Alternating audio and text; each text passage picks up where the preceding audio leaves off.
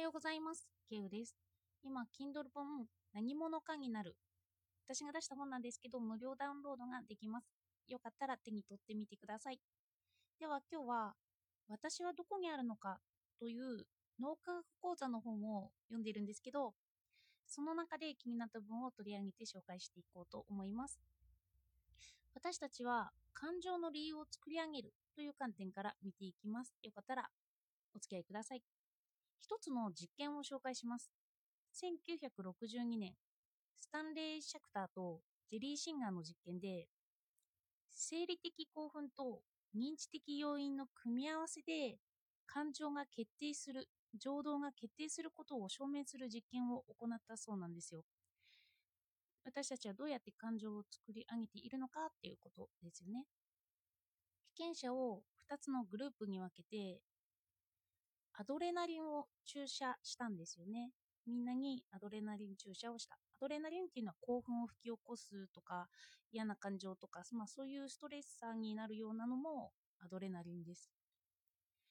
そして2つに分けた一方のグループには副作用として発汗、震え、のぼせが起きると説明しておくと、置くんですけど、もう一方のグループには何も知らせません。そして被験者の前に実験者が用意した人物を登場させて、上機嫌、あるいは激しく怒った上司というような、激しく怒った人というような態度を取らせます。副作用について知らされていた被験者グループは、胸のドキドキの症状を注射のせいにしました。でも、もう一方の知らされていないグループは、環境のせいにしたんですよね。この実験者が用意した人物に、この人物が嫌いだからドキドキしたんだとか、その怒られたからドキドキしたんだという理由付けをしたそうなんですよ。アドレナリンが注射されていないっていうことを、注射されているっていうことを受け取っていないので、理由がわからないんですよね。でも、その時、人は、その理由を何とか環境で作ろうとすることが分かったそうなんです。その中で、の脳の右脳と左脳が分離している患者さんを調べてみると、まあ、片目とかを作らせて、右脳半球でグラビアの写真を見せて、まあ、感情的に笑ったそうなんですよね。でも、反対側の左脳、言語を司る左半球では見ていないから、その笑った理由が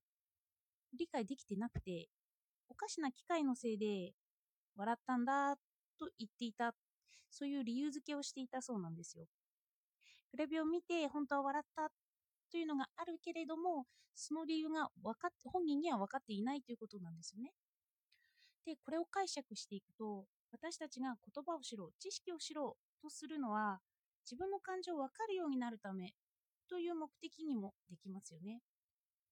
いろんな情報がないと、私がなぜ笑っていたのか正確な説明ができないからです。自分を知る哲学と言いますけど、こういう実験からすると理にかなっているのかなと思います。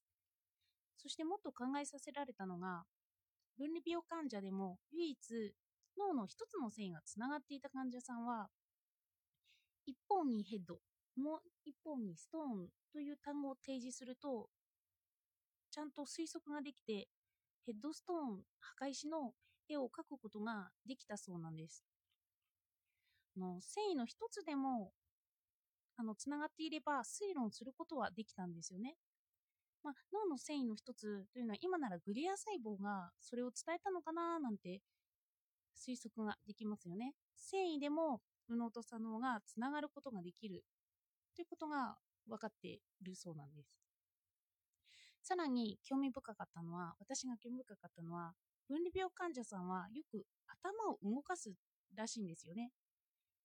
左右の視野の情報とか、ま、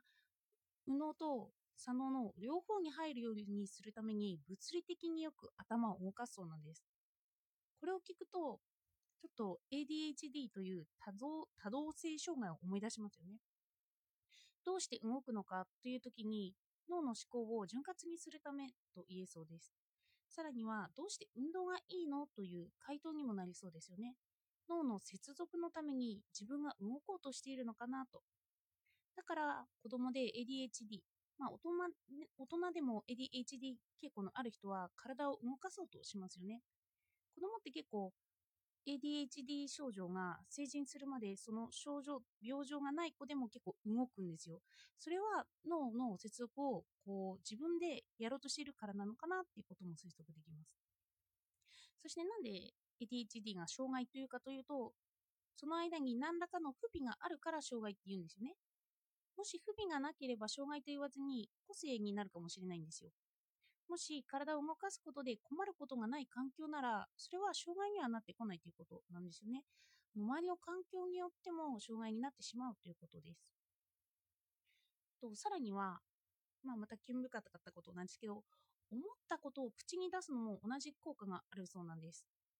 左半球の情報を音声にして右半球に届けようとしているということですよね。私はよく独り言を言うんですけど、あの、本当一人の時に言うんですけど、でもなんで独り言を言うんだろうって不思議に思っていたんですよ。どうして分かりきったことをまた自分一人しかいないのに言うんだろうって。この発想は1秒前に思いついたものなのに、ああ、そういえばこうだみたいに、今思いついたように自分で言ってるんですね。なんか自分で自分を演技してるみたいと思うことが時々あるんですけど、もしかしたら脳の動きが不十分だと自分で感じているから声に出して脳の隅々まで認識させているのかもしれないですよね。自分の声を聞くことでようやく理解する部分があるのかもしれないということです。そして人はインプット以上の説明ができないそうなんですよね。あの先ほどのグラビア写真だったり、まあその情報だったりなんですけど、もしかして自分が声に出すことで反応する部分があるとしたら、そこが自分のインプット部分になるのかもしれない。まあ、あの脳のその一部が分かってて他の部分が分かってなかった。まあ、それを全体に巡らせる行為が独り言にもある。今、音声メディアが流行ってますけど、意識していない部分での脳の活性化も期待できますよね。さらに、哲学者の散歩。哲学者ってよく散歩するって言いますけど、この理論で言えば体を動かして脳の回路をつなぎ合わせるという役割を担うかもしれません。脳の一部が分かっていたとしても他の部分は分かっていないかもしれない。だから体を動かすことで脳全体が理解できるようになるということです。私はよく理解が遅れてやってくることがあります。ああの時の意味はこういうことかとよくひらめき体験を起こすんですよね。でもこれって物事を忘れて思い出そうとして思い出す。この行為と同じことが起こっているらしいんですよ。なので、アハ体験したい場合に物忘れをしていたら、それを思い出すことは感覚としてアハ体験と一緒みたいです。そして私は他の人にもひらめき体験ってあるのかって聞いたことがあるんですけど、怒らない人にはあんまり怒らないんですよね。で、それは脳から踏み込めば、その回路が強く結びついていて、そのような疑問が起こらないということ。まあ、トラブルなく、こう、経路的にうまくいっているということも言えるんですよ。でもまあ、様々な分野を網羅しているという人はなかなかいないので、少しは起こってくるとは思うんですけどね。そして、私はよく感情がわからない時があるんですけど、きっと言語と感情の結びつきが弱いってことなんですね。左脳と右脳の結びつきが。だから分かるために情報を得ようとするし、独り言を言うし、体を動かしてしまうのだということ。あのちょっと返事に読まれないように隠れてやりますけど、最近やっと自分の感情を強く意識したり、願望をというかを意識したりできています。まあ、今までできてなかったんですけど、そこに焦点が当たってきたっていうことかなと思っています。ASD 患者さんは扁桃体がもともとは通常の人と同じ大きさなのに、年月とともに小さくなっていく傾向があるみたいなんですよね。で、それはもしかすると意識できなくて、感情が発露できなくて、そこが機能しなくなっていくことなのかなとも思いました。まあ、さらに言えば、あの一般的に当てはめれば、人はアウトプットをするとよく覚えられるって言いますよね。だから、その時は、まず右脳情報を左脳に置き換える作業をすることで、脳全体にそのことを伝えて理解できるようにすることなのかなと思いました。そして記憶するというような、そんな感じですよね。では、今日もお聴きいただいてありがとうございました。